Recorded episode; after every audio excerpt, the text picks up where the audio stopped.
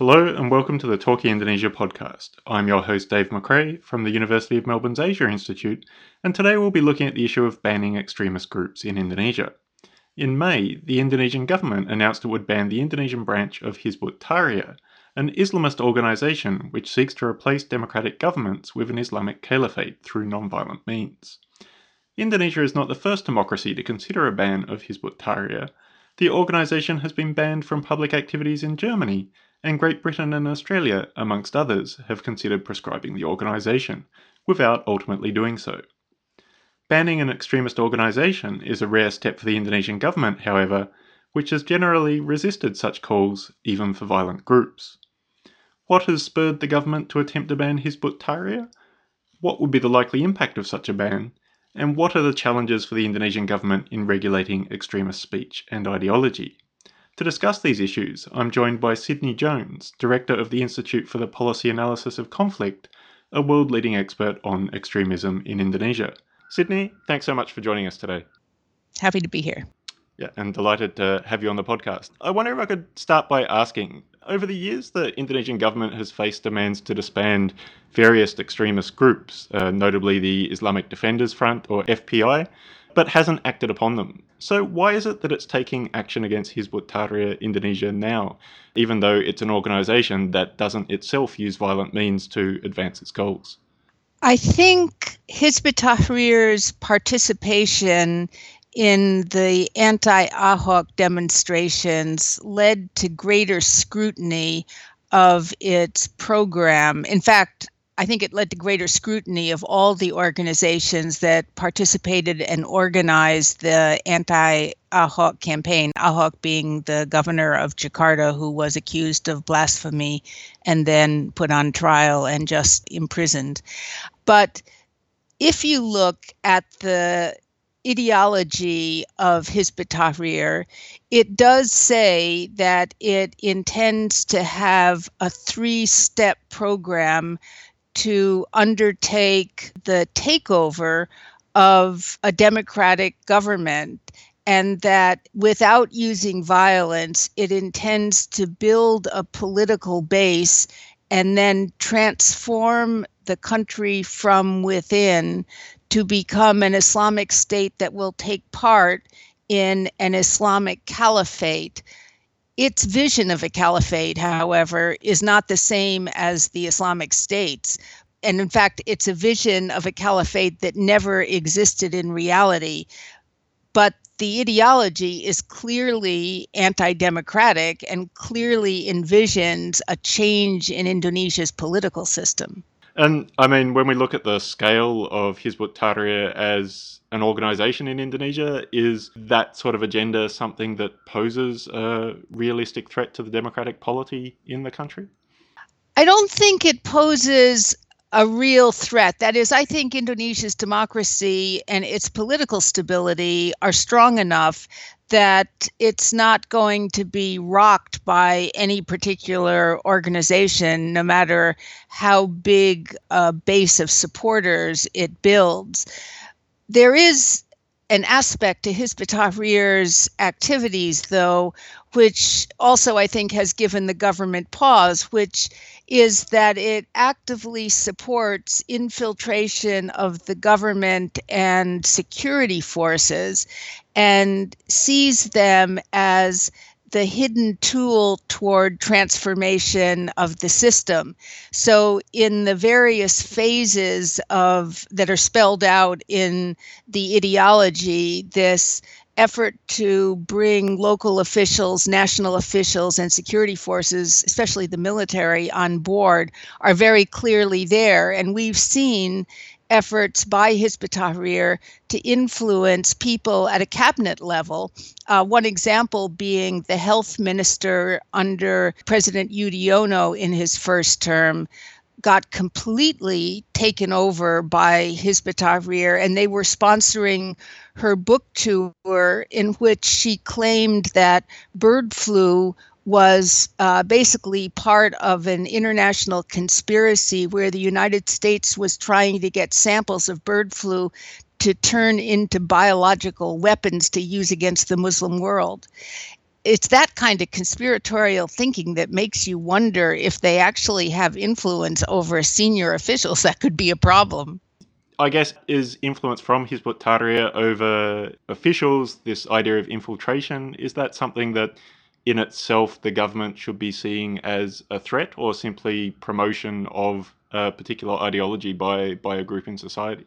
I think that it's different than any other organization that I know of that operates in Indonesia, where they are deliberately seeking to bring officials on board so that they have effectively a fifth column from within. Now, again, I don't think there's any real danger of those efforts ever transforming the Indonesian state, but I think it it is more dangerous than other organizations that are simply trying to get supporters out in the street. And you mentioned it was its role in the protests against Ahok as much or more as these efforts to infiltrate Indonesian institutions that brought it to the government's attention. How large a role did it play in those protests?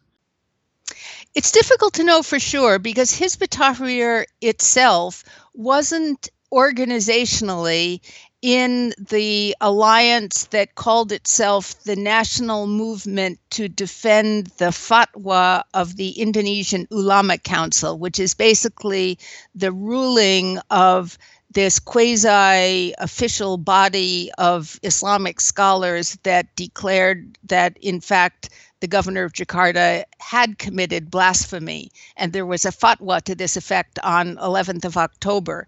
And an alliance of four major organizations got together to basically organize the anti Ahok protests. And it included an organization called Forum Umat Islam. Forum Umat Islam is the Islamic People's Forum which is led by a man who used to be on the executive council of Hizb Tahrir and can still very easily turn out thousands of Hizb members uh, onto the streets. So while the organization in the alliance was FUI and not Hizb Tahrir, its involvement basically meant that Hizb Tahrir, together with the Islamic Defenders Front or FPI, were the two organizations that could turn out tens of thousands of people and did. And you could see the black flags of Hizb Tahrir very prominently displayed in both the November and December uh, street demonstrations in Jakarta. When you say it could turn out tens of thousands of people, is that an indication of the size of its membership base in Indonesia, or how large would it be? Well, Hizb Tahrir is a very elitist organization so that the number of card carrying members who have gone through the full indoctrination process is actually relatively small compared to the number of supporters. The estimate I've heard although it doesn't reveal its figures at all, is about 40,000 actual card carrying members, but with a support base maybe of five times that. So these protests have brought it to the government's attention. It has this staunchly anti democratic ideology that is more dangerous in part because of its very active efforts to infiltrate institutions. I mean, do the potential threats that Hizbut Tahrir pose go beyond that? Obviously, in Western countries, people would always look at the link or a possible link between extremist groups and terrorism. Has there been any link of that sort in Indonesia? No one in Hizb Tahrir, as a member of Hizb Tahrir, has to my knowledge, committed an act of violence, let alone a terrorist act. But there are several leading members of ISIS who came out of Hizb Tahrir. And that's, I think, another factor that's raised government concerns. The most notable of those is a man named Bahrun Naim, who is in Syria now with ISIS and who has been responsible for trying to instigate several terrorist attacks in Indonesia the most recent being the effort to use a woman suicide bomber to attack the presidential palace. And he has been using some members of his old Hizb ut-Tahrir network to mobilize into extremist cells. This included notably one of the, the groups arrested on Batam, the island near Singapore, which was supposedly discussing a possible attack on Singapore, although it had absolutely no capacity and no weapons to do so. But I think that has raised concerns that Hizb ut-Tahrir's ideology about the caliphate has been a bridge for a handful of Hizb ut-Tahrir supporters to leave their organization and join what in their view is the real caliphate, not Hizb ut-Tahrir's rather dreamy version of it. Moving on to practicalities, uh, what do you think are the Indonesian government's chances of succeeding in banning Hizb ut-Tahrir Indonesia? I mean, there's quite a lengthy process set down in the law on mass organizations. Is is that the way it's likely to try to achieve a ban? I think they haven't thought it out at all. If you look at the government's announcement on May 8th about banning Hizb there were no clear reasons given, and there were, except that it was anti Pancasila, the state ideology, and there was no clear mechanism spelled out. So it's not clear whether they would go through the very long and complicated process set out in the mass organizations law, which requires three separate warnings and then bringing the case to the Supreme Court and then allowing a response and so on in a process that may take longer than six months. The alternative would be to issue what they call a regulation in lieu of legislation, which would allow the president basically to issue a decree which would have to be considered by the parliament within a period of, I think, 60 days after which either it would be nullified or it would become law. Another possibility is for a presidential decree, but that would imply a degree of imminent danger that would be, I think, quite hard to justify. And in any of these cases, Hizb ut-Tahrir would be able to make an appeal to the Indonesian courts. And given some of the recent court decisions, there's no guarantee that the government would win that case. Given you say this doesn't seem to have been thought through before the announcement was made, I mean, is it a whole of government consensus to ban Hizb ut-Tahrir, or can we identify somewhere in particular within the government that this is coming from? I'm not sure exactly where it's coming from, but clearly the police and the coordinating minister for security, that is Wiranto, were on board in making this. I think it's got Jokowi's full backing. And the interesting thing is that most of the mainstream Muslim organizations hate Hizb ut-Tahrir. So the idea of a ban actually has very strong support from the two largest organizations, Muslim social organizations in Indonesia, Nahdlatul Ulama and Muhammadiyah, which is unusual because there were outcries when efforts were made in the past to try and ban other organizations. Why do those two organizations despise Hizb ut-Tahrir? Because Hizb ut-Tahrir has systematically tried to poach their members and has succeeded to some degree in taking over Nahdlatul Ulama mosques and schools, particularly in East Java. And they do so through in part moving into the mosque administration committees and offering free imams for Friday prayers and and so on. And one of the big questions is where does Hizb ut-Tahrir's money come from? Because it is part of an international organization with a very secretive leadership believed to be based in Jordan, but nobody knows for sure. And there is central direction and central, at least some central funding to the operations of Hizb ut-Tahrir Indonesia. And the branch here in Indonesia is one of the largest branches in the world. And I mean, if they were to use the regulation in lieu of legislation, the Perppu, as you said, that would have to be reviewed by the Indonesian parliament. Do you have any sense of how the debate there would likely play out? I'm pretty sure the Indonesian parliament would, first of all, I think it would be split, but it could well go in Hizb Tahrir's favor. Okay, and why would that be? Because I think there would be strong support from organizations like Forum Umat Islam, like FUI, which has very well honed political connections.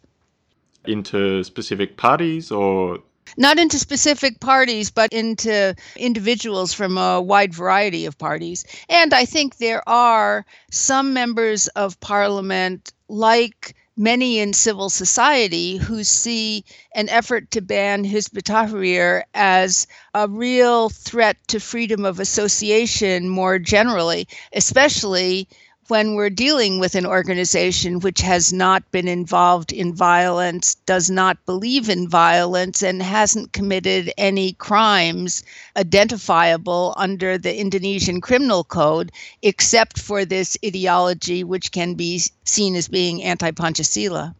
I guess the public messaging we've seen from President Jokowi over the past week or so is this rhetoric echoing Suharto of clobbering organizations who violate the constitution. And I guess mixing up talk of banning Hizb Tahrir with talk of being tough on a communist resurgence. How effective do you think that sort of messaging has been within the country in terms of building broader support for a ban? I think that people like to hear tough rhetoric against organizations that are seen as divisive, but ultimately it comes down to whether you can translate that toughness into actual action. And I think many people have been waiting for some kind of government move against extremist organizations that have been spreading hate speech. But in some ways, it's a problem if you move to ban the organization and still leave the whole issue of hate speech undiscussed and out there unresolved. I think to this day, it's not at all clear what the dividing line is between criminal incitement through speech directed at religious minorities and offensive but legitimate freedom of expression. And this is an issue which in some ways is more important to resolve than whether or not you ban one particular organization. That's why the choice of legal mechanism becomes so important because if you if the organization is banned under the mass organizations law one of the articles that could be used against it would be the spreading of hatred toward other groups or efforts to spread teachings that were in violation of Pancasila. And if they decide to go for spreading hate speech, the question arises well, if they're going to go after uh, Hizb Tahrir on these grounds, why don't they go after the Islamic Defenders Front, FPI, at the same time? Is that a question that's being actively asked within Indonesia at the moment? It's being actively asked by civil society groups. This hasn't come up in government discussions, as far as I know, there doesn't seem to be any question of actively banning FPI, but the government instead, or the police, have moved to bring pornography charges against one of the leaders of FPI, Habib Rizieq. And I think maybe the idea is to try and discredit the leader in a way that would have repercussions for the organization. I don't know whether that strategy will be successful. And I mean, why wouldn't the government take on this broader project of the question of the boundaries between criminal incitement and offensive but legitimate hate speech? Is it simply too hard a debate to conduct publicly, or is it something that. Yeah, it's too hard a debate to conduct, and many within the Muslim mainstream are worried about some basic teachings being then forbidden on the grounds that they were preaching against religious minorities. So I, I think there would be serious opposition from some in the the conservative mainstream, even within Nahdlatul Ulama and Muhammadiyah, to try and draw hard and fast lines. And there would certainly be opposition from within human rights groups and civil society that believe that any effort to criminalize expression will lead to abuse and be too reminiscent of the authoritarian days of Suharto. And I mean, I guess what is the government gaining by rolling communism into its public messaging on this ban of Hizb ut-Tahrir? Is that something to build broader support for the ban or reflecting a disquiet within the government that you have this smear campaign against Jokowi and his party, the PDIP, as something of a re-emergence of, of the former Indonesian Communist Party? I think all eyes are on the 2019 election. And I think the lesson of the anti Ahok campaign and the conviction of Ahok is that political candidates who want to defeat their rivals can make a tactical alliance with hardline groups and basically force their will by turning these groups out on the street in a way that has an implicit threat of violence or security problems if their will isn't met. And for 2019, the rivals of Jokowi clearly won't be able to play the blasphemy card. So, two cards that may come up instead are trying to smear Jokowi as a communist or trying to smear him as being somehow linked to Chinese who themselves are sneaking into the country to not only build infrastructure projects and bring in Chinese workers, but to spread communism as well. This is one of the themes that you hear from groups like Hizb ut-Tahrir, but also from some members of the military committed to this idea of proxy war proxy war being this nebulous concept of undefined foreign interests seeking to undermine Indonesia without the need for an invasion by spreading foreign concepts throughout the country. By spreading foreign con- concepts, by weakening Indonesia's economy, by corrupting its youth, and by generally stealing its resources. And this idea of proxy war from the ultra nationalist side actually is very close to some of the conspiracy theories of groups like Hizb ut-Tahrir from the Islamist side. If we were to suppose that the government did succeed in prescribing Hizb ut-Tahrir, what effect would that have? Would that mitigate the sort of longer term risks that the government perceives the organization as posing to the democratic polity? I think there are real problems with the proposed ban because it would drive the organization underground. This is an organization that survived underground from 1983 to 2000. It only got above ground after Suharto fell, and it managed to both build a base and expand throughout the country while it was a clandestine organization. So, first problem is that the organization will be driven underground and it won't be eradicated. The second question is what happens then to disaffected members if we've already had a few members who've crossed over into actual use of violence? Could this not persuade others that violence was a strategy. And one of the scary things is that one of the people who was happiest with the idea of a ban was this former Hizb ut-Tahrir turned ISIS member in Syria, Bahrun Naim, who said, This is just what we've been waiting for. This will convince Hizb ut-Tahrir that they can't just sit back and dream of a caliphate. They actually have to use violence if they're going to achieve it. So getting more crossover into extremist organizations is also a potential problem. And then if you think the government would have to then arrest Hizb leaders if they found them to be still active in violation of a ban. The question is look at Indonesia's prison system. It can't hold very many more people, and there's already a problem of recruitment in prison. So, for all these reasons, a ban on Hizb could create more problems than it solves. And I mean, are there any lessons that could be drawn from earlier cases where the government has looked to ban or criminalize, in these cases, violent extremist organizations? For instance, Jemaah Islamiyah being criminalized through the courts in 2008, or the announcements we saw in 2014 that ISIS was banned in Indonesia? Well, there are two big differences.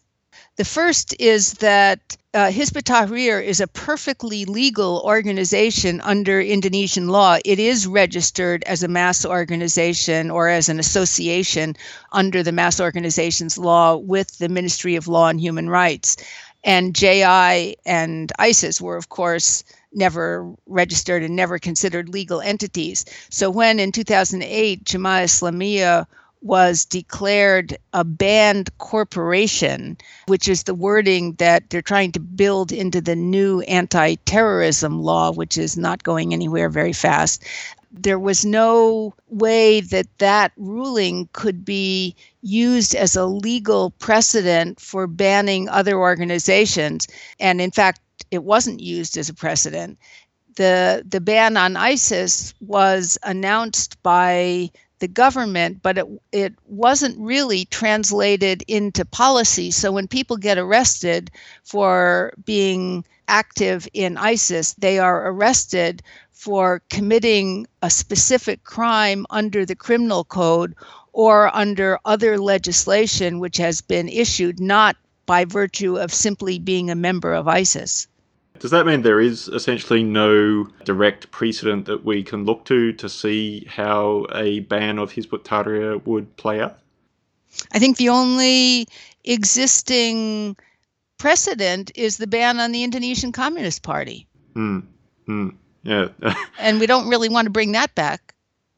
As I say, you know, I, the publicly, I think the ban would be quite popular, except in in certain circles, but I think the moment the government actually moves toward a legal ban, then a lot of political opponents of the government will come out of the woodwork, regardless of what they think about Hizb Tahrir.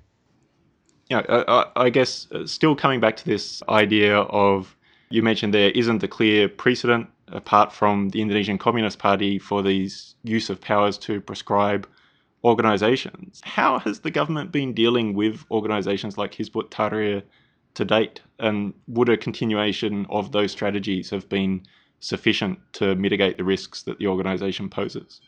So far, as far as I know, it hasn't made any formal moves against Hizb ut-Tahrir, and indeed, Hizb ut-Tahrir has been treated as many of the other organizations as as parts of the broader Muslim community that have been in you know in some ways welcomed by certain officials uh, including at local levels and treated as part of ordinary civil society in the country more generally.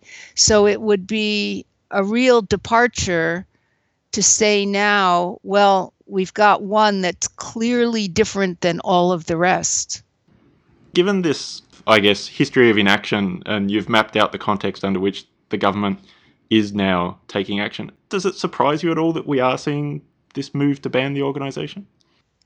It surprises me that we're seeing uh, such an exclusive focus on Hizb Tahrir. I think the government and the Jokowi campaign team for 2019 very much wanted to defang the organizations that basically defeated the governor of Jakarta.